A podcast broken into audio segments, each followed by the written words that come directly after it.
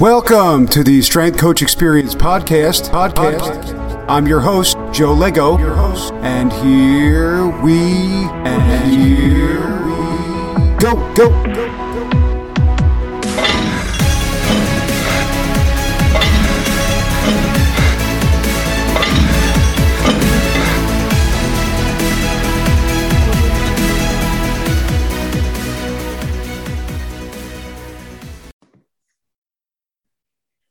Uh, welcome everyone to the Strength Coach Experience, episode number 58. Uh, hope everybody's enjoying themselves uh, down here in Texas, and it's actually snowing outside, which is a little ironic. Uh, and the way that people react to snow down here is a little crazy. We have a quarter of an inch, uh, and you would have thought the world was ending yesterday, but again, that's kind of how people, uh, you know, react to things when you don't really see snow. Today, I want to welcome Chris uh, LaFontant author of One Man, Three Hearts, Nine Lives. Chris is also a motivational speaker, and he is the executive producer of Starting with the Heart, uh, which is a movie that hopefully will be coming out the end of this year for your viewing. Uh, Chris, so happy to have you on. I know it's been a little while in the making. You know, we kind of started talking around November, but uh, happy we finally get to sit down and have this conversation. And I'm super excited to kind of go over your background, get your story going, and just, you know, have a nice conversation. Thank you so much. I really appreciate the opportunity. Um, any chance I get to share my story, I'm really grateful for. And it's a pleasure to be meeting you too. Absolutely. Absolutely. So, yeah, I mean, your, your story is incredible. Like I said, I've, I've followed it along. Um, yeah, why don't we start from kind of the beginning, you know, and, and, and share your story with everybody and your experiences? Yes. So, I actually fell sick at a very young age. I got sick when I was just six years old. I collapsed at home after a karate class with a very strange illness the doctors were very confused by because I was born typically healthy. You know, I had reached all my milestones like any other typical normal child. And out of nowhere, I came down with this sickness when I was six years old. It was determined eventually that I had complete heart block and I was in heart failure. And so I had an emergency pacemaker implanted. Now, originally, doctors believed that I would never live to see my seventh birthday. Um, thankfully, 32 years later, I am still here, um, still fighting and still thriving. But it has not been without a lot of challenges and obstacles along the way. Um, over the course of my life, I have survived two heart transplants, a kidney transplant. I've had my gallbladder removed, liver stones, respiratory failure. I am currently trached and on a ventilator that I use to help me with my breathing.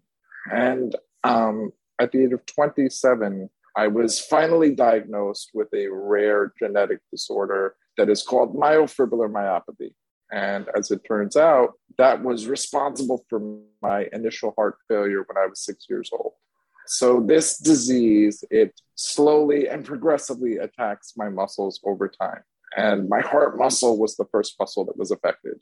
And so for the first 20 years, I believe that I just had an isolated heart issue. It wasn't until my late 20s that I started to have weakness in my legs and my diaphragm, which is the muscle that controls your breathing for your lungs, um, that I realized that it was much more serious than I had originally realized. Um, so currently, I am fully wheelchair bound because six years ago, I officially lost my ability to walk and um, pretty much my ability to take care of myself. So I do have a 24 7 live in caregiver that he is literally my hands and my feet. He helps me with everything from showering, going to the bathroom, getting dressed, getting to and from my appointments, and all of that. Um, everything that I need to do during the day, he um, is the person to help me with it. So, um, as I said, it has not been a road without challenge. And uh, obstacles, but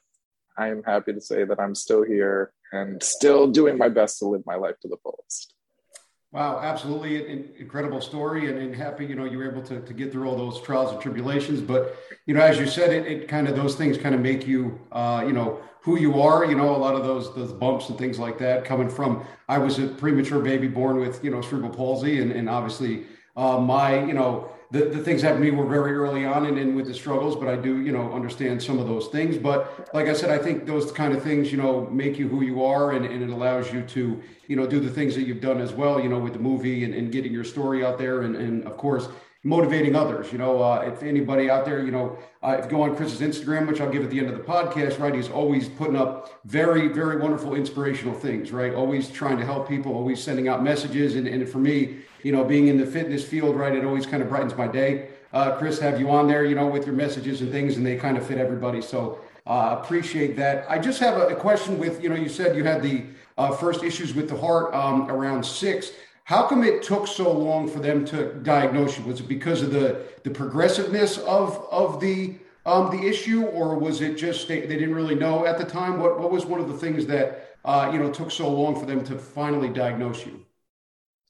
Would say it's a combination of just lack of information. Um, the condition itself is just so rare that at that time, I there was really just no information on it and nobody was looking for that. Nobody was studying that at that time. And also it just wasn't on their radar because it was not something that they were seeing especially in someone so young. And so again it was believed that a virus had just attacked my heart and that i just had some heart issues um, and again because there were no other symptoms to suggest otherwise until my late 20s, I think that is kind of what had them miss the mark, so to speak.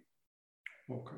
Uh, did you have any other uh, like adverse effects besides the with the heart tissue uh, from six till you know the late 20s? Was there other things kind of that were going on like very progressively, or did it was it mainly with the heart? You know, when you were six, and then when you got a little older into your 20s, you started having you know more and more issues it was really just um, isolated to the heart. Any other issues that I had were kind of related to that. Um, for example, my kidney failure was a result of waiting for my second heart transplant. I spent eight months in the intensive care unit, and during that time, my kidneys failed. So I would say until about the age of 26, all of my issues were heart related and kind of surrounding that. Even the liver stones was a result of one of the side effects as a result of the medications that I take um, for anti rejection.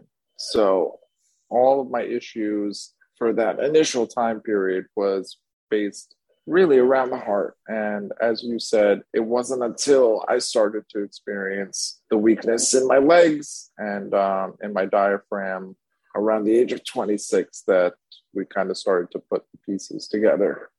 And that led to my diagnosis.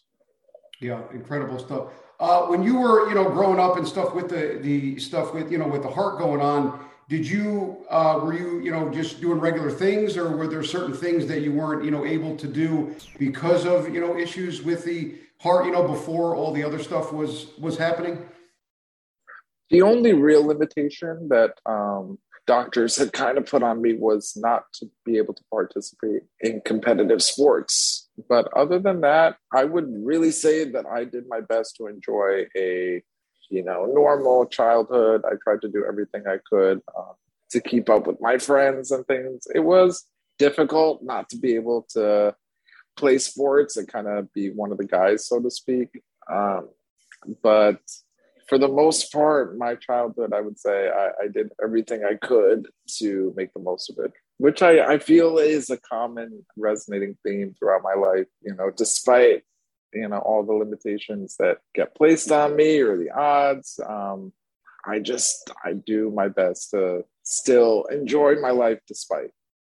Absolutely, and and I think you know anybody out there listening, that's a phenomenal piece of advice. Uh, even if you know if there's something you're going through, or just you know in general, uh, try to do all the things that you want to do, right? Don't really look yes. at it as I can't do this or, you know, I can't do that. I think it's very important, especially, you know, now we, we kind of go a little bit where I think sometimes people like to complain a little bit about certain things that aren't really issues or, or like to make things bigger. And I think it's, it's important, you know, moving forward for everybody to not only, you know, hear stories like yours, but just remember that, you know, you're, you're put in a certain position. You should be able, you should try to enjoy life to the best of your ability, you know, with what you're able to do, you know, similar to your story when I was raised and I, I same thing, you know, I had ailments with the left side of my body. I, my parents were, you're going to play sports, you're going to, you know, do all the same things. And I, I think, you know, just like saying, it helped me tremendously because it wasn't that I have this thing that that in my head is is limiting me, right? It was here's the thing, right? Whether it be a sport or whatever, I'm going to try to figure it out and do it the way I can do it, but still, you know, participate to the best of you know the ability. And I think you know it makes you better at, at certain things. You know, for me, it was not as athletic as everybody else but I was able to learn the body. And then, you know, the speaking and the, the word, you know, putting words together is kind of my bread and butter. And then, you know, with yourself, although you've, you know, lost abilities to do certain things, right? The speaking, book writing, and, and kind of inspiring others with your story. So I think the general, you know, lesson from this is just, if you're out there listening, whatever you're going through, right, make the best of it and you still can do everything that you can and, and really never let anybody tell you you can't do anything or let other people, you know, well, we don't think you're going to make this because at the end of the day, they're not you, right? And nobody, I don't think anybody really understands the power of a mindset and, and will and, and, how important those are, regardless if physical things start to break down or, or other things. That's why, you know, we speak about, you know, mental health a lot too. I think that's why that's one of the most important things because with the mental health, we can push through anything, even if we have physical uh, limitations or injuries or anything like that. But once we lose that, I, I, really think that's where we, we kind of run into problems. And we, we saw that, you know, in the Olympics with Simone Biles and, and different things of that sort.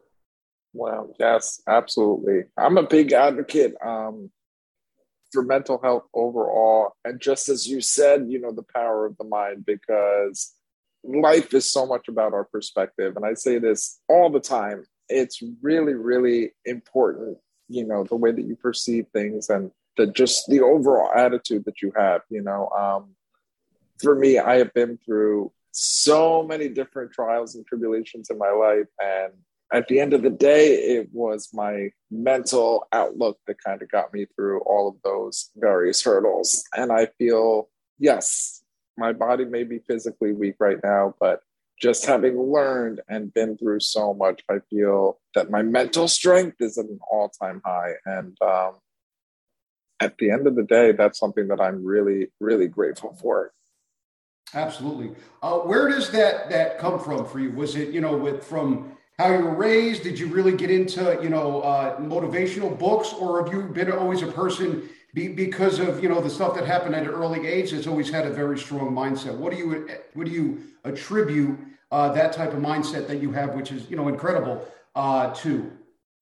I would say that it's a combination of things. Um, just you know innately that's who I am. Um, I also do believe that I, you know, was raised with that kind of mindset to never give up and to always push forward. You know, I, I remember my parents, they never ever showed any signs of sadness or, you know, it was almost as if they always believed that things were going to work out. And, you know, that really, really transmitted to me.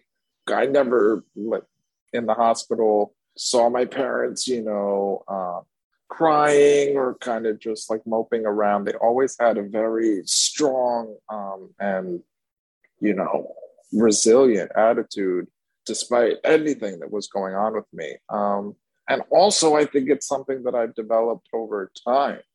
Um, at the end of the day, I'm human, and I definitely have days that I feel very hopeless and I, I question things and I get down. But I also, I'm a big believer that we have to um, recognize and process those emotions when they come up. And so when those days come up, I kind of let myself just feel it and go through my own process. And eventually, you know, I make up my mind that I need to pick myself up and get back in there and fight.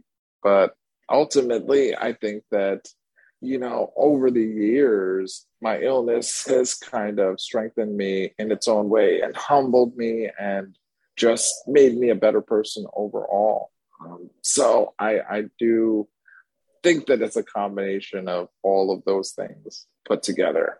And a lot of uh, therapy on the side too. I'm a very big advocate for talk therapy. I think that it can be very, very helpful and beneficial to people when they're going through difficult things.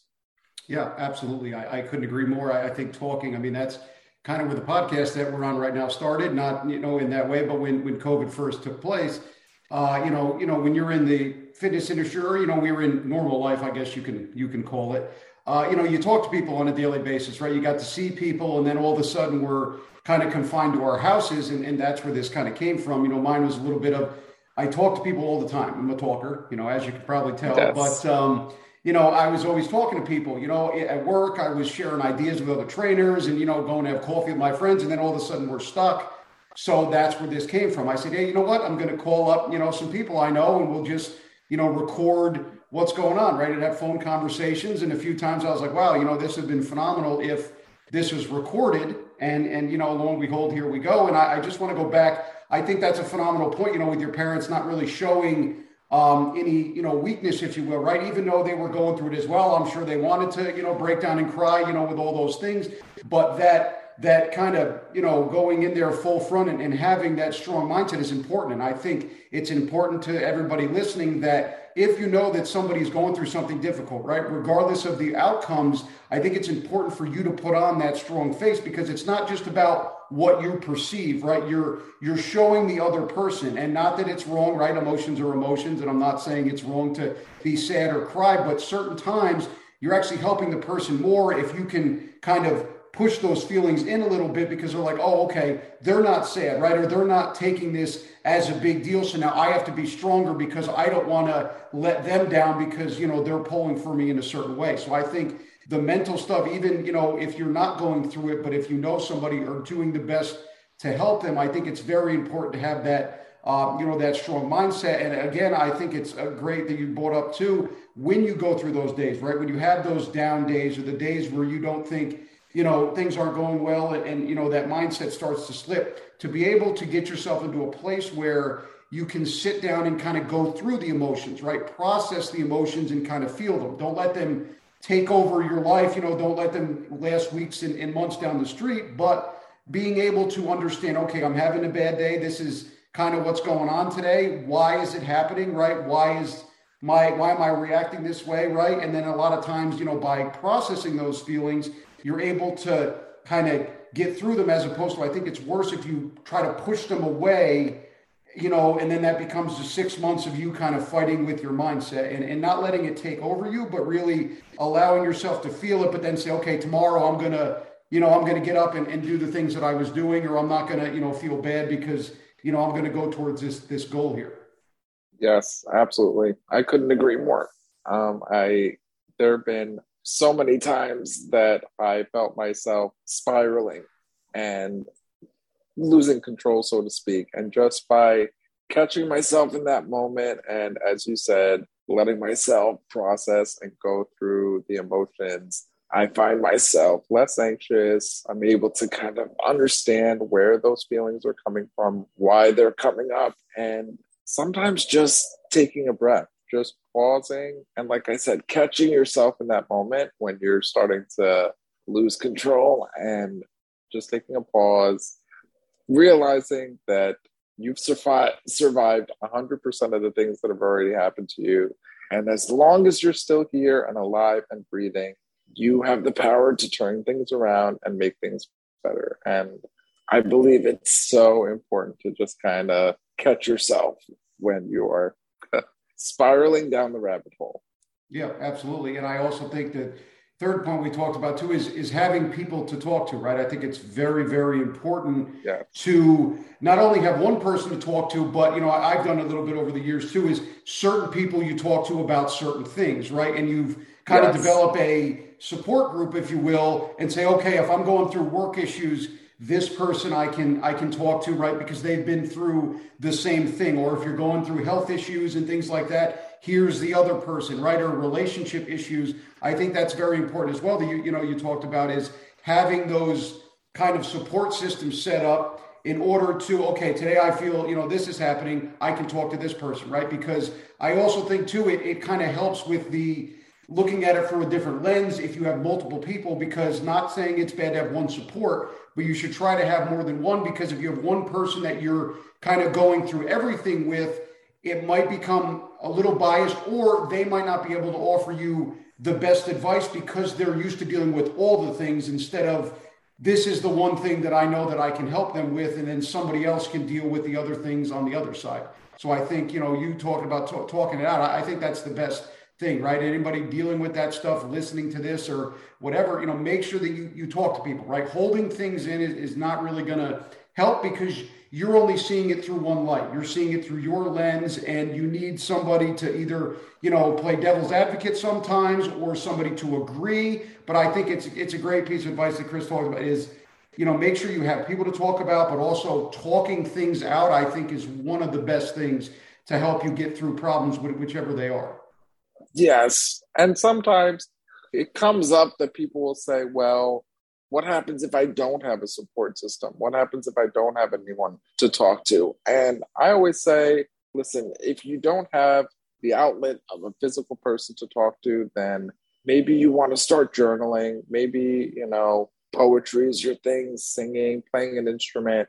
But it's important to have some outlet mm-hmm. for your emotions. And, you know, nowadays with the internet, you can even take advantage of going on forums. You know, even if you're talking to total strangers, at least if you are purging yourself of those feelings and those emotions, I can't tell you how many times that I found myself talking to a complete stranger and it was like a conversation or an ear that I need never knew I needed, you know, and I end up feeling so much better just after getting those things off of my chest. So, you know, I'm very well aware that some people you know they can't turn to their family and mm-hmm. friends. Um, and so like i said maybe you know your outlet is writing maybe your outlet is singing or whatever it is. As long as you have some way of kind of processing those important those emotions i think that's really important. Yeah absolutely too. Yeah those are things too. And, and i think journaling is is great right the other thing that journaling allows you to do is kind of go back and read about your feelings, right? Oh, look, this same thing happened six months ago. How did I feel, right? How did I, you know, you know, on, on page whatever it says that I, I you know, I, I was ready to give up, if you will, and then here I am, right? As you said before, I've been through 100% of the things that, uh, or I've survived 100% of the things that I've been through, right? So I think that's a another thing, and I think you know, I, I wanted to ask a question too. Purpose, right? Talk about playing an instrument or doing some things uh, just for you in, in, general, for you know mental capacity as well, how is it? How much has it helped? I mean, I know it's helped tremendously, but just from your experience when you started doing the, the speaking, right, and started you know with writing the book and, and now producing the movie, how much has that made an impact on kind of you know your mental in terms of going through things? Because you know, everybody purpose is is a big thing, right? If we have something that we're compassionate about and something that we want to do, it, it usually helps you kind of get through those things. So I definitely wanted to touch on the purpose. So from your perspective, you know, how much has that changed kind of your mental as well? You know, already having a strong mindset when you started doing the, the motivational messaging, the, the speaking, uh, you know, the book and, and now doing the movie. Well, I really couldn't agree more. I think that purpose is something that we all strive for as human beings. And for me, I had a very difficult time when it came down to losing my independence. And as my body started to break down, I found myself thinking and wondering about the future and what my life would be like and what my purpose was going to be essentially. And so when I started to write my book and started blogging and getting into the motivational speaking, and even now with the social media, it really has done a tremendous amount for my mental attitude. Um, because it makes me feel as though everything that I've been through was not in vain. And for me, just um, personally, being able to help people or touch lives has always been something that has brought me joy and happiness. And um, so to receive messages from people telling me how I've impacted them or changed their perspective, or people literally telling me that I have saved their life um, for me, it makes everything that I've been through more than worth it. And so I find that I am in the best headspace when I am busy, when I'm working on things, when I I have projects that I have going, goals that I'm working towards. I always say one of the scariest places that we can be is when we're left alone with our own thoughts. And so I try my best to dive headfirst into whatever it is that I'm working on. And I really, really find that um, in the last three to four years, especially now working on the documentary and um, the second book, I I find I'm just so fulfilled right now, and it gives me a drive to keep on going. And as you had mentioned earlier, it's like this sense of responsibility now that I, I don't want to let people down. I feel like there are people out there that are counting on me to keep on going. They're they're looking to me for strength. They're they're looking to my social media to see, wow, what's he gonna post today? And you know, to keep them going. And so I uh I find that having all of this going for me is a big piece of why I I'm able to keep on fighting and keep on pushing and just never ever give up.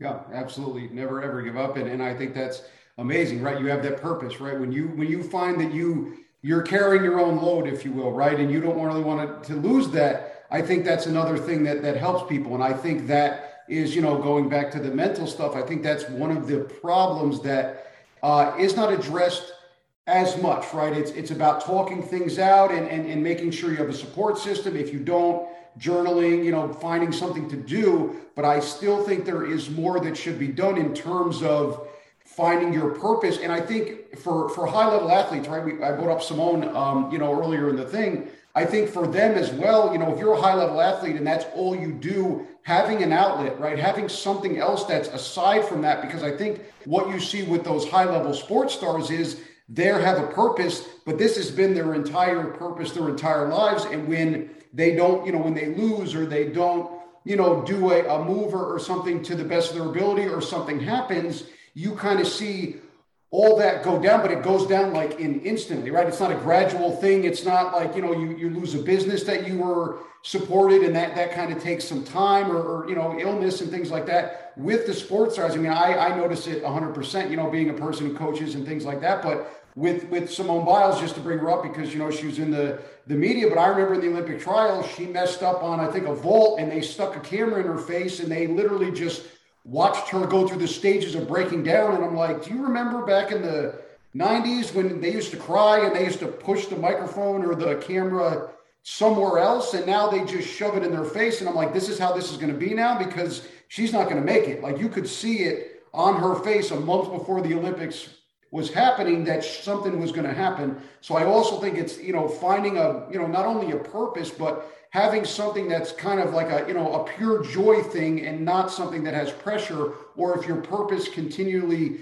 puts pressure on you to always make sure you have something else, because I think a lot of it is people don't have their purpose, right? They don't have anything that they're passionate about. They might, you know, go to work, they don't like their job, and those things start to spiral. And then, you know, you talk about when getting, you know, to those low levels, there's nothing to really lift you out of that if you don't find something else to kind of spark spark that life, if you will. Yes, no, that's so true because when purpose turns to pressure, that can be a very dangerous space. And I I found myself in that home place, you know, as I said, yes, I do feel that I have a certain responsibility. I feel like a lot of people depend on me, but I can't put that to the point that I end up jeopardizing myself. Mm-hmm. And so when I start going through those periods where I'm feeling emotional or I don't feel like posting or you know I I feel too much pressure, I allow myself to remove myself from those situations and take a time out and you know, I've always kind of told myself that I can never let my purpose get the best of me. I always have to make sure that I'm taking care of myself first. And that's a very, very important point that you bring up because a lot of people fall to that pressure and in their minds they they're really convinced that if they don't follow through or that if they disappoint people that that's the end all be all and you know you really have to take care of yourself ultimately. Yeah, absolutely. I, I couldn't agree more. And I think you you see that even you know just bringing up now with the NFL. You know, you have a person like Antonio Brown, right? Who's who's obviously going through mental issues. In my opinion, as a you know follower, then he has been the same since he got hit in the head a number of years ago. But I think you you can compare that to look at the difference between him kind of hanging it up right for the second time, and then look at Tom Brady. And the reason I bring that up is because it seems that for Antonio Brown, football is all he has, and, and him trying to kind of push through those mental injuries and things like that. And eventually it exploded, you know, in the playoffs or the last week of the season. I can't remember. But then you have somebody like Tom Brady, right? And not that they're the same in terms of winning, but Tom Brady is able to kind of put it away and walk away because he's involved in the crypto business, right? He's involved in other things. And I think you see that a little bit more now with athletes is the ones that are okay with kind of hanging up the the cleats or whatever and not playing anymore, you find that they have other ventures that they're kind of, you know, going off into, right? I don't, you know, Kobe Bryant's one of my favorites, and it's so sad. I can't believe it's been two years that he's I gone. Know. But when he retired, to bring him up as an example, he took the same mindset and he went, and now, you know, he was with the making films and, and, and all those things and helping the community and all those things. So for him, too, it wasn't the same as, you know, for somebody else, you know, trying to kind of stay in there. And, and you know, you see these sports stars, they shouldn't be on the field anymore, or they don't have it anymore, and they're still going because they haven't picked up another purpose to take away that mental edge that they've used for so long in sports. Yes, yes. And, you know, and through life, we grow, we evolve. And so sometimes your your purpose changes and you have different things that you want to accomplish different goals that you want to achieve. And i think that's just an important part of the human experience you know is uh, being able to go through different phases where we we have different passions different things that we focus on. And i think i I completely agree that once you're stuck and you aren't able to evolve, that's kind of when you run into issues. Yeah, absolutely. Uh, I want to go back to and ask you. So, did you see yourself writing books and producing movies? Was that always been a goal of yours, or did that really come out of the inspiration kind of that you were that you found out you were bringing through other people? Was that something that kind of came out of nowhere, or have you always been interested in writing and, and, things like this? Is this an extension of of you, or did it come more from you know understanding that you're you know inspiration and, and all the numbers of people that you've been helping uh, just through your messages and things like that? Well, I was always very uh, a very creative uh, person growing up, and you, my family always described me as somebody with a wild imagination. But ironically, I really hated writing uh, in high school and college. I, I, hated writing papers and, and things like that. But um, I would say that eventually, when I, uh, to talk about pressure, started to write without the pressure of, let's say, an assignment that was due, and I could just write what I wanted to and write at my own pace and the things that I found joy in writing about. Um, that's kind of when I realized just how much I enjoyed it. And then the film stuff really did not come along until the last year or so.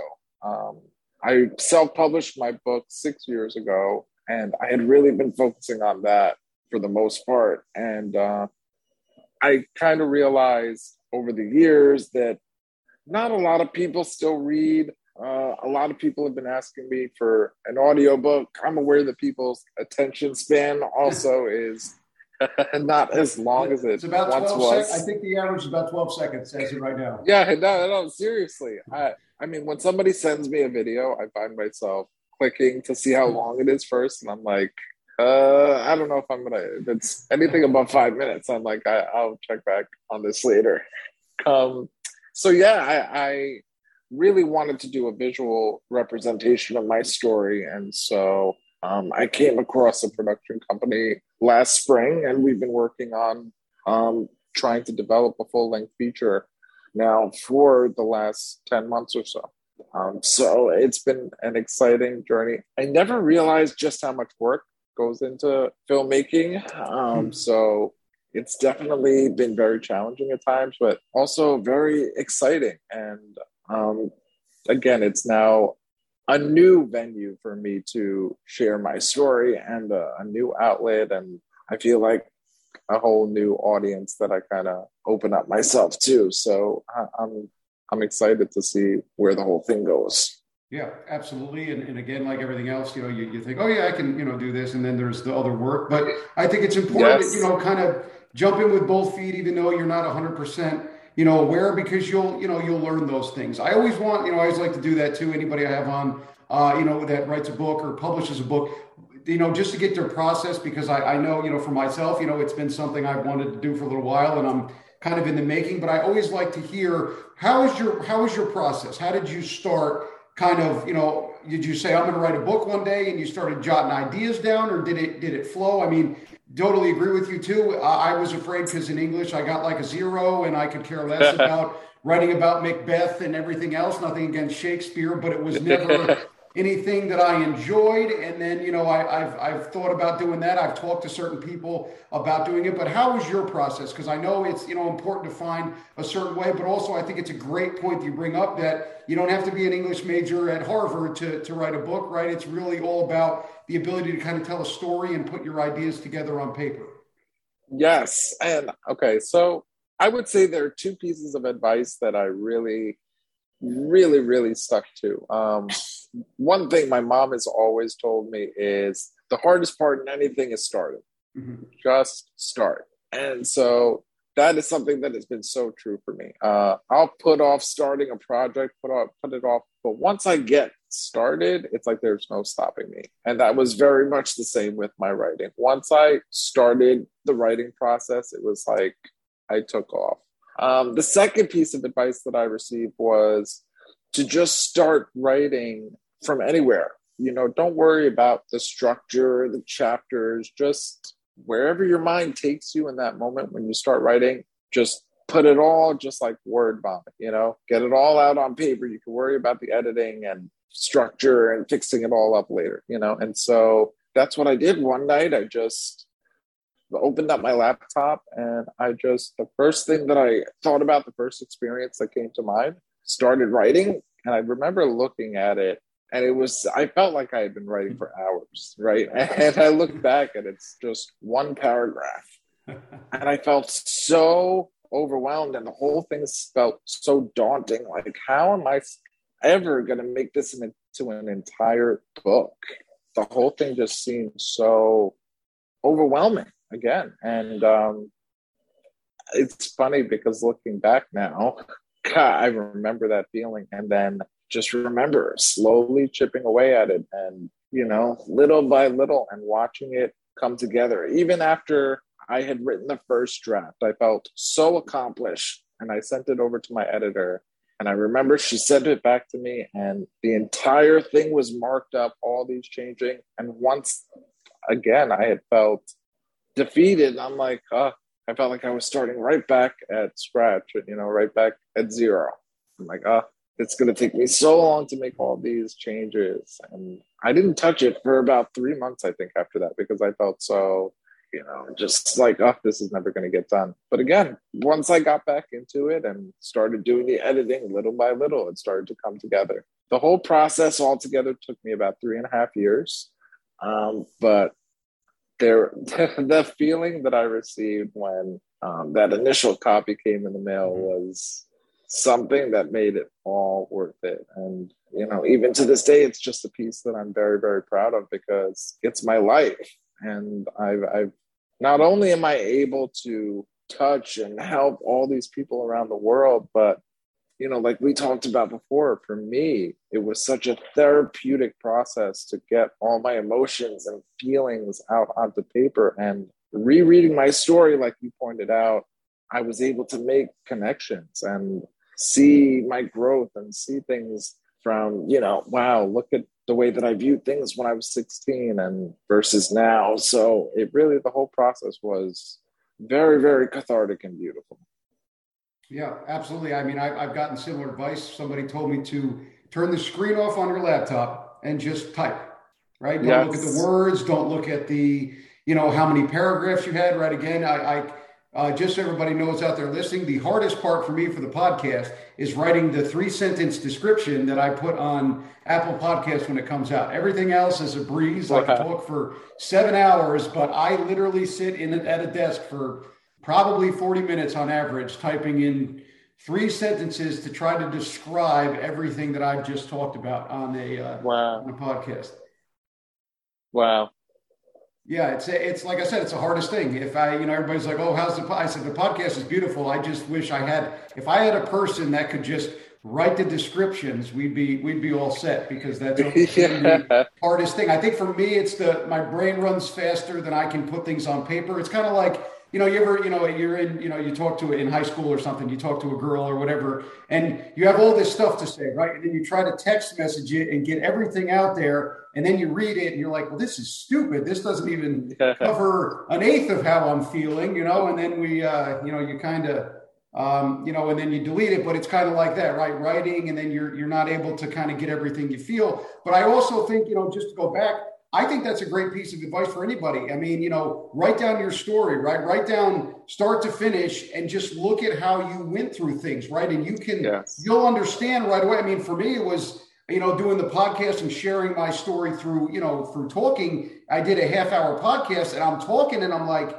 listening to it. I'm like, well, I've been through, you know, X, Y, and Z and, and all these things. And I think that could be a great therapeutic thing for anybody out there, even if you're not going to publish it, because just like you said, right, being able to read all the things that you went through, right? And I'm sure you do it to this day, right? You have a day that you're down, you go back to chapter one and two, and you read about the things that happened when you were younger and, and all those things. And I think those experiences again are, are, what helps you and especially when they're your own experiences right not even talking about watching other people's experiences and getting that um, you know the feeling of of you know drive from somebody else's story but when you can read your own life story and be like I, i'm this person right in this movie or you know whatever and i got through all this stuff so today i'm mad because it's snowing out or you know something else is going on and i, I think it just again you talked about perception right? It's and you know life is all about how we perceive it but i also think it's important to be able to go back and, and say okay well, at this time, I perceive everything was done, and that was 20 years ago. And, and then here we are today with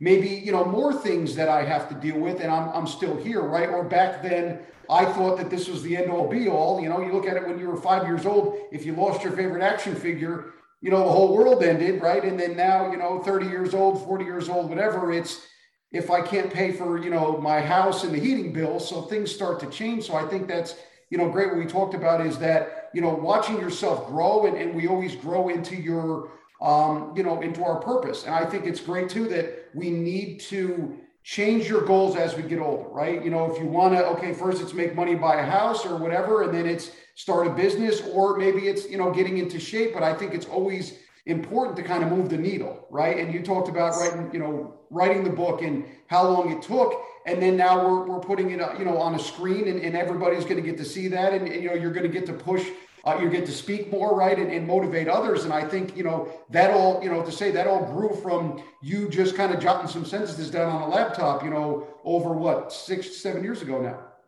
Yes yes. And i think you mentioned a very very important piece. Um, one of the things that i've learned that i've had to do is redefine my happiness the things that made me happy, uh, you know, in my teens versus my 20s versus now, that has changed. And um, sometimes you have to learn to roll with the punches. And I've learned that, okay, I am in a situation where I may be limited, but that doesn't mean that I can't be happy. That doesn't mean that I can't live my life to the fullest and enjoy things. It just may be altered and may be different from what I had originally pictured in my mind, but um, it doesn't mean that it's not there.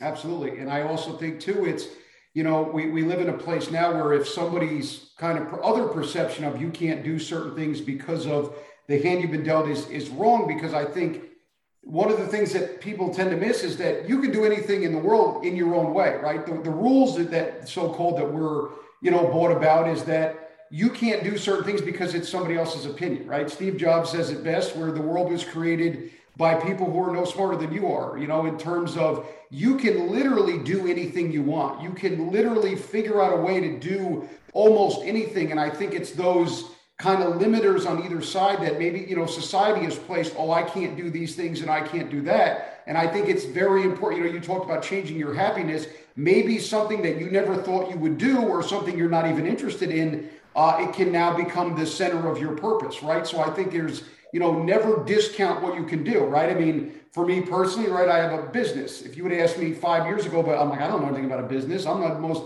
unorganized person on the planet. How do you run a business? And now these things happen, right? We talked about the book to the movie. So I just think, you know, the takeaway from that is just very important where, you know, analyzing what you want to do and, and really never discounting anything. Because I feel like you can do anything. And, and most people, you know, you're, you said you're in the best mental place, you know, you've been, and it's because you're, you know, putting this movie together and you're traveling around speaking to people. But that came from a book that you were, you know, unsure about writing in the beginning. So I think it's extremely important just for everybody listening is that don't put anything at a discount, right? If somebody offers to for you to start a new venture, even if it's not what you're used to doing or, or something else. And I also think, you know, going outside of your comfort zone, right? There's a lot of studies that when you move, right? I just moved to Texas. The reason why I did that is when we change places or do different purposes, we are able to, you know, the brain kind of opens up and opens up more neural pathways and it makes you mentally stronger. So I think that is something to constantly harp on, right? If you're not happy at a certain place and you have the abilities to move, maybe take a vacation or, or take the job offer. Or if you've never looked at the stock market, but you've been, been you know, entrenched in finances and you've been a, so like a labor person your whole life, maybe look into those things. But I think it's just very important to never discount, you know, the, the, the certain things that come along in life because you don't know really what's going to happen. I absolutely agree. And it's kind of what you had said before. I never imagined myself being an author, a filmmaker, and here I am, you know. And another thing that you had mentioned too is when you're sometimes in these, you know, dark places or you can't see beyond in the future, when I was going through my second heart transplant, that was such a dark period for me. And that was 17 years ago. And had I just thrown in the towel and given up, I think about all the things, the experiences, good, bad, and indifferent that I've been through in the last 17 years. And, you know, I would have missed out on all of that if I had just decided all of a sudden that life was not worth living anymore. And so yes, sometimes it's hard to see the light at the end of the tunnel, but you really just never know the incredible things that could be waiting for you just around the corner from, you know, whatever it is that you're experiencing and going through. And you just, you never know. Your life can make a complete 180 and you just don't know the, the different things that you can accomplish, the things that you can experience. And the level of growth that you can have as a person. I I am not even the same person that I was five months ago, let alone five years ago. You know, I, I I feel like I've gone through so many different changes and that's the beauty of life ultimately is, you know, going through that ride.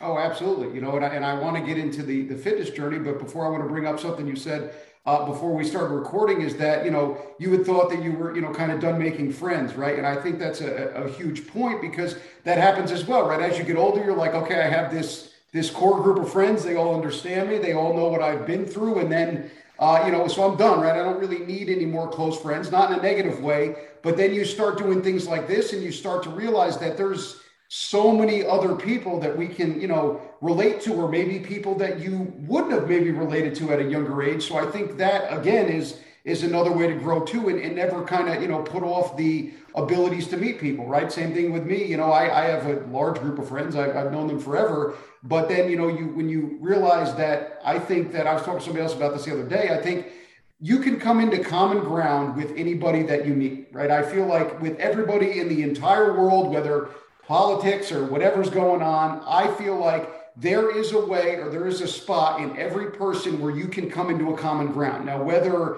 you want to proclaim, you know, you want to push that into a friendship or whether you want to end it after the one conversation, I truly believe that there is a common ground between every person that lives on the planet and if you can find that, there is a way to open and talk to people. And then if you decide from perspective that you want to be friends or you have enough things in common, but again, I think that's another thing too. People cut off their their social circles, or I think you know one of the things with you know pushing your goals or doing things that you um, that you wouldn't have thought you wanted to do, right? I'm sure you have new friends now that are producers, right? And authors and these people that you would have never kind of went into that circle if it wasn't for this new venture, right? And I find the same thing, podcast hosts and different coaches and people that I would have never spoke to. And I think that's another important aspect. Not only do we want to find new purposes and new goals, but we also want to try to surround ourselves too with new social circles because sometimes too you'll find people you know if everybody in your you know your old group of friends you can't do those things right? That's not what you do or you've never done that thing before. And then you meet a new group of people that are like oh yeah absolutely this is the easiest thing in the world. You're going to be phenomenal at it. And i think that helps kind of uh, push the goal down the runway if you will. Yeah uh, for sure. And you know like you said about the support thing having different outlets and different people that serve different purposes. You know, I, I really do believe that everybody that comes into your life comes into your life for a reason. And some people it's for just a season, but I I definitely agree that, you know, you can take away something positive from every interaction that you you have. And, you know, looking at Chris Keebitt, you know, who put us in touch, uh, when I initially met him, it was just a regular Tuesday night that I was going in for physical therapy, and that was not even on my radar. I was going there, you know, to try and find a solution for this new diagnosis that I had, and out of it, I, I have gained a lifelong friend that uh, you know has been there for me in so many more ways than just through physical therapy. And it's it's a beautiful thing and that was well into my 30s so um, you know, it's it's true. You you just never know in life um, the different people that'll come in and out, and you know the way that they may affect you or what purpose. But you have to be looking out for that, and like you said, I think paying attention. Um, and when you are, then you can realize there's a benefit to every relationship that you come in contact with. Absolutely, and I just point out, Chris. I mean, everybody know Chris has been on the the episode, episode four, and he was also on yes. the, the roundtable discussion that we put out about uh, probably two months ago. And, and again, I always love to take these opportunities to touch on networking uh, because if it wasn't for you know Chris Keevitt, me and me and Chris wouldn't have been on this uh, episode and be able to share this information and all these amazing things. So I always like to bring up, you, you know, don't underestimate the power of of networking. And I do not like social media. I've said that a thousand times, but I do think the one really is that well just certain things with the likes and all the other things that it brings however the networking and getting to know people i think is yes. an awesome aspect in terms of linkedin and instagram no i not that i despise all of it i don't like certain things how you know you know I, I mean i've gotten quoted i'm sure you do sometimes where you're looking at your phone nonstop and you put a post up and you're like oh my god i'm you know, I'm a 14 year old now, you know, because I'm staring at my phone. Um, but but in terms of the networking, like I said, I always love to do that because you know, 90% of the people that I've had on my on my it becomes from networking, right? And just not being yeah. afraid to ask, or again, like somebody like Chris, who's an amazing, you know, amazing human being, uh, you know, putting us together. And, and you know, I'm touching on that. What are some of the things that you know you did with Chris, you know, and and how did you start kind of working out? And I think the other thing is important too how did you know that he was going to be somebody that you would work with for you know a while, and and, and that you know knowing that you guys would kind of be friends for a lifetime, literally off the bat? Well, funnily enough, at that time, uh, my physical therapy was becoming an expense, and there were not many places locally that were taking my insurance. And so, actually, a friend of mine had recommended the uh, the place that Chris was working at. And so it was about a 45 minute drive, but you know, I was willing to go because I, I needed the therapy. And at that time I was still walking. Um, I was definitely having significant weakness in my legs. I was already trached. Um, and so I was still pretty active. I just, it took a lot of effort. And uh, I went in, it was a evening session. And when I went in, it's it's crazy because just from that initial interaction, Chris had such a like an upbeat and motivating um, persona. He did not look at me and kind of, you know, you can sense if somebody mm-hmm. is nervous or we, we talked about that before, you know, how my parents kind of put on that brave face. It's the same with just other people, just as a therapist he inspired positivity and like he had such a go-getter attitude and it was like i could see his brain trying to figure out different things that we could work on. Um, he was invested from that first first interaction that we had. And not to mention his personality you know he had me cracking up within minutes. Uh, we were actually just talking about that the other night. Like you know he put me on the treadmill and was immediately busting my chops and you know and it was just a refreshing refreshing um, thing in my position because especially um, being how rare my condition is i was always met with a lot of hesitancy and people just naturally being afraid or being very very cautious with me he was not afraid to push me and uh, you know we would do a lot of like sit to stands in, in the chair just to get my legs, you know, um, stronger. Like I said, the treadmill, you know, lightweight and resistance training, stretching, and you know, eventually my body was not able to handle it. But for the duration of the time that I was able to do those exercises, you know, Chris really, really was a big motivating factor and just kind of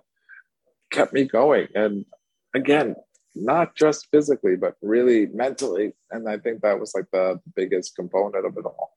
Absolutely. And for anybody that knows Chris out there, Chris is just just motivating. You know, if you every time you see him, every time I see him, he just changes the entire aspect of everywhere yes. you are. I mean, even before the the podcast, you know, he's setting everything up and he's yelling and being Chris. You know, it's just that's how he is. Anybody interested in you know in meeting him, right? He's at uh, Evolve in Westchester. Just give him a, a quick shout out, right, for anybody interested in going in there. Him and Mike uh, do phenomenal things. But yeah, I mean, again, I just to take that point, that's why I always talk about you know when you're a strength coach, when you're in the fitness industry, right? Anybody listening.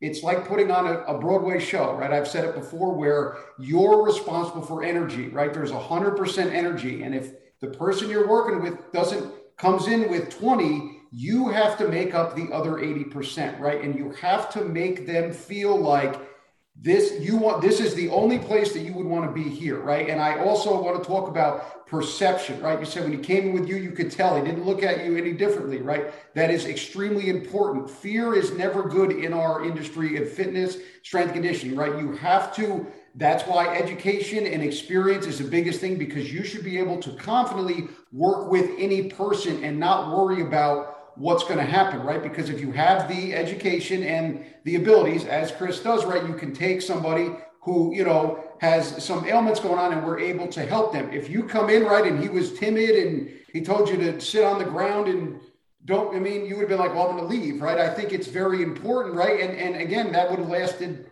you know, an hour. And I, so I think it's just good to, to point out that when you are a strength coach, a fitness person, you're going to work with everybody and you have to exude confidence, but you also have to have that confidence backed up by education. And I also think, and I've said it before, if you don't like to talk to people, if you're not personable, maybe training is not the best thing because you have to provide this energy. We all have it. I have it as well. It's starting to come out a little bit as I sit here. I want to jump in the air, but that's where it comes from. You have to provide the energy. And Chris is just like that. Chris can change the energy of, I mean, Chris could probably melt a block of ice if you put it in the middle yeah. of the and you walked in, right?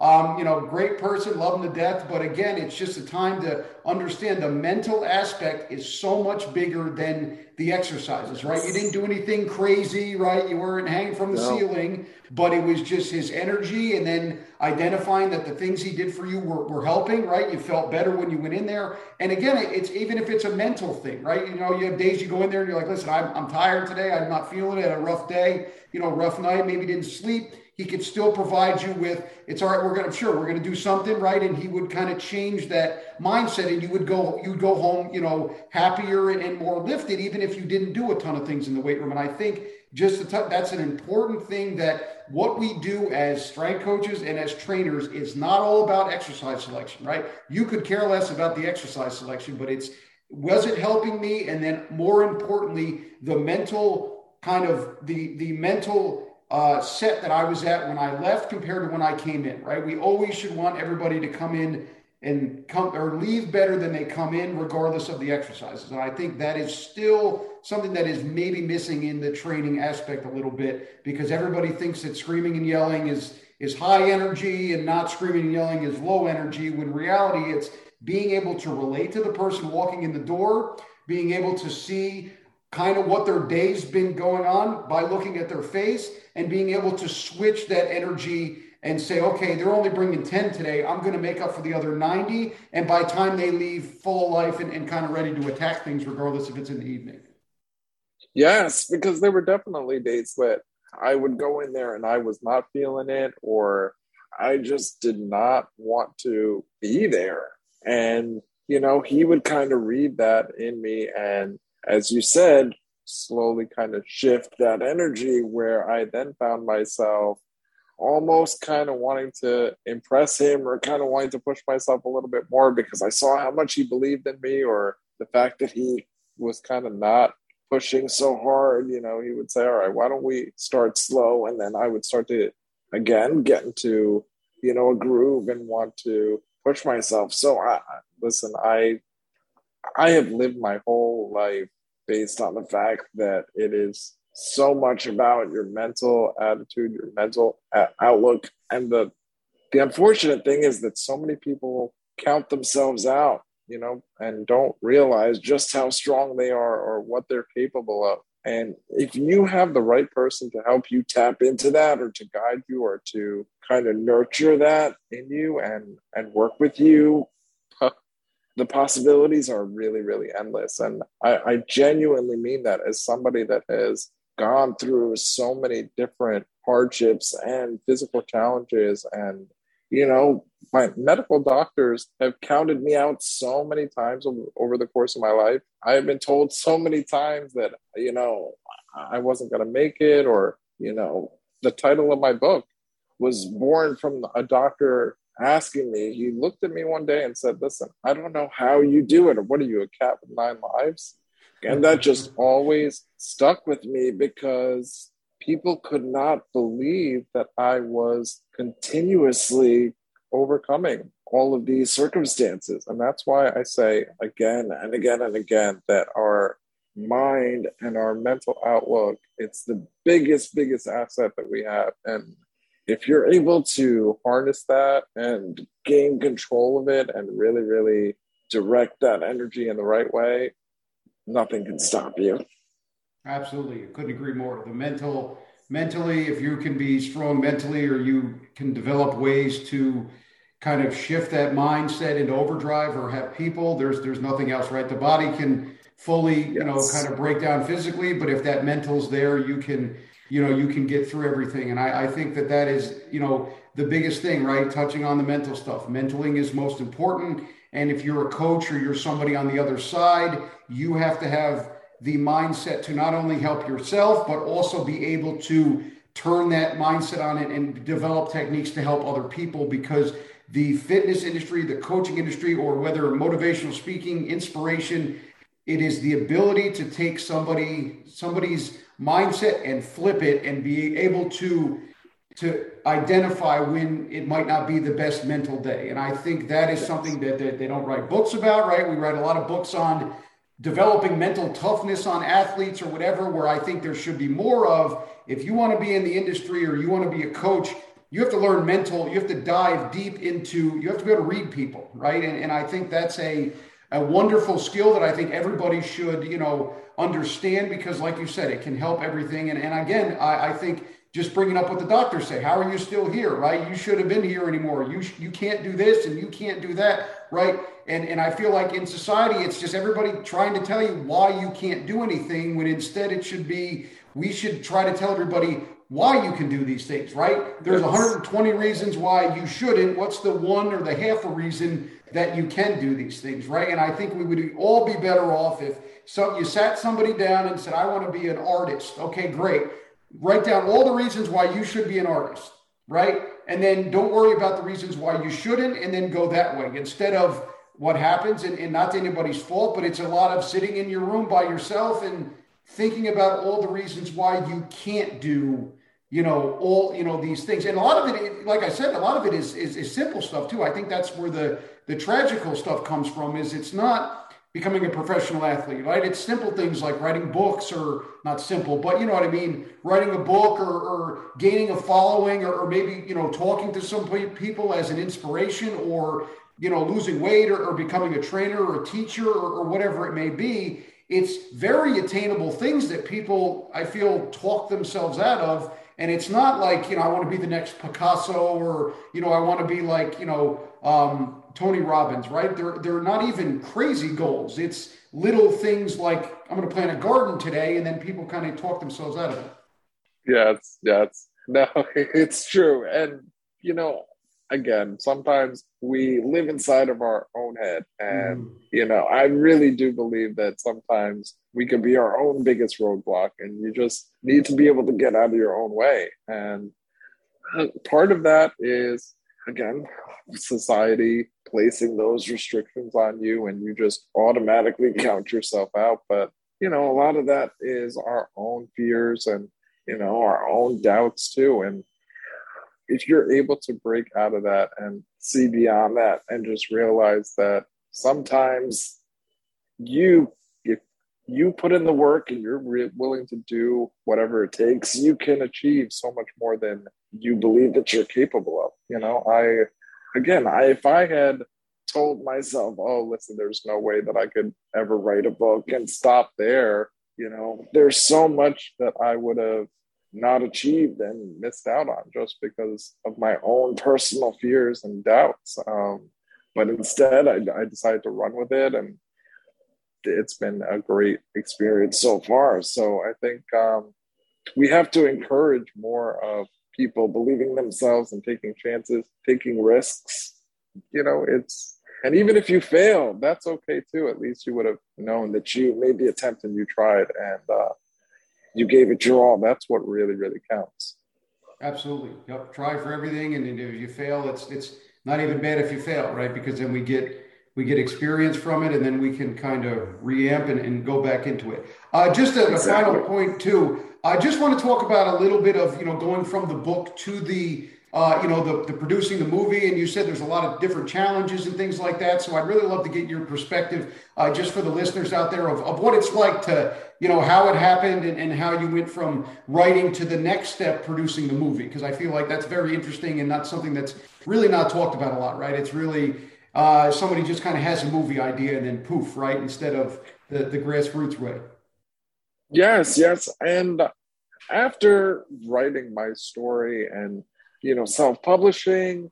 I'm always, like I had said, trying to challenge myself. And so, you know, it had been five years and I felt that I had kind of capped on uh, my exposure. And again, I was trying to think of socially the best way to um, take things to the next level. And so I had the idea of originally wanting to just produce a video. And so it was a good family friend that put us in touch with this production company. And we've kind of uh, brainstormed and came up with the idea of producing a short uh, originally, which I now have a 23 minute documentary short that we've submitted to a number of film festivals. We've already been accepted by three. Um, one down in Tampa, which we attended back in December, uh, Oregon, and also in Culver City, California. Um, so the short has actually been doing very, very well. Um, again, there was a lot of research going back to old, you know, data, uh, you know, getting pictures together, getting video footage together, coming up with the, the story that we wanted to tell. Because now to try and cram my entire life story into a 23 minute short was quite challenging. But, you know, uh, my production company really, really came through with a creative way. I really couldn't be happier with the way that they produced and told my story in such a short time. Um, but now we would like to take things to the next level because there's so much more to tell. You know, in the in the short, it's just my mom and I. Uh, we would like to include more family members. You know, like my my dad, my siblings, we would like to interview doctors that have kind of been on the road with us, nurses, you know, friends, uh, family members that have been part of an integral part of like the whole process and you know my being alive today and so um you know that does not come without funding. And so we have started a gofundme which so far you know family friends and my other supportive supporters have been incredibly generous in do- donate, donating towards um, the full length feature. Um, we uh, every fifth of the month we do a big fundraiser and ask everybody to donate five dollars in honor of the you know um, the film because I'm not sure if uh, you're aware of this, but the fifth is a very important number for me because every single one of my transplants took place on the fifth of the month. Wow! So both of my hearts and my kidney um, all took place on the fifth of the month. My first heart transplant was March 5th of 2000 my second heart transplant was November 5th of 2004, and the kidney was December 5th of 2006. So the fifth of the month is like a very special uh, time for me. So that is the connection with why we ask people to donate $5 on the fifth. And then coming up on February 14th is Organ Donation Day. So that is a day that is also very important. We try to raise awareness for the importance of organ donation and just, you know, really encourage people to become organ donors uh, because, you know, it's something that I think that unless you know about it, you're not really, it's not on your your radar and it's something that really can save you could save up to eight lives you know being an organ donor so it's just something that um, I'm very passionate in terms of raising awareness for. So yes, the 14th of February is another big day that we try to, you know, promote and raise awareness for donation as well as the film. Absolutely. Wow, we should have waited two more days. Yeah. right there. Yeah, right. So, uh, Chris, it's, it's been phenomenal uh, speaking to you. Where is, uh, I just want to make sure, uh, say the, you know, Instagram, where are ways that people can, you know, reach out to you, uh, ask about your story, get more, uh, you know, inspiration. Like I said, for everybody out there, make sure you follow him because he puts out videos. I'm telling you, Chris, they, they help me out as well. I, I love listening to you talk and, and they do help my day. I always make sure, and I don't skip, don't worry, even if they're a minute and a half. I listen to the whole thing. I don't cut it off after 30 seconds.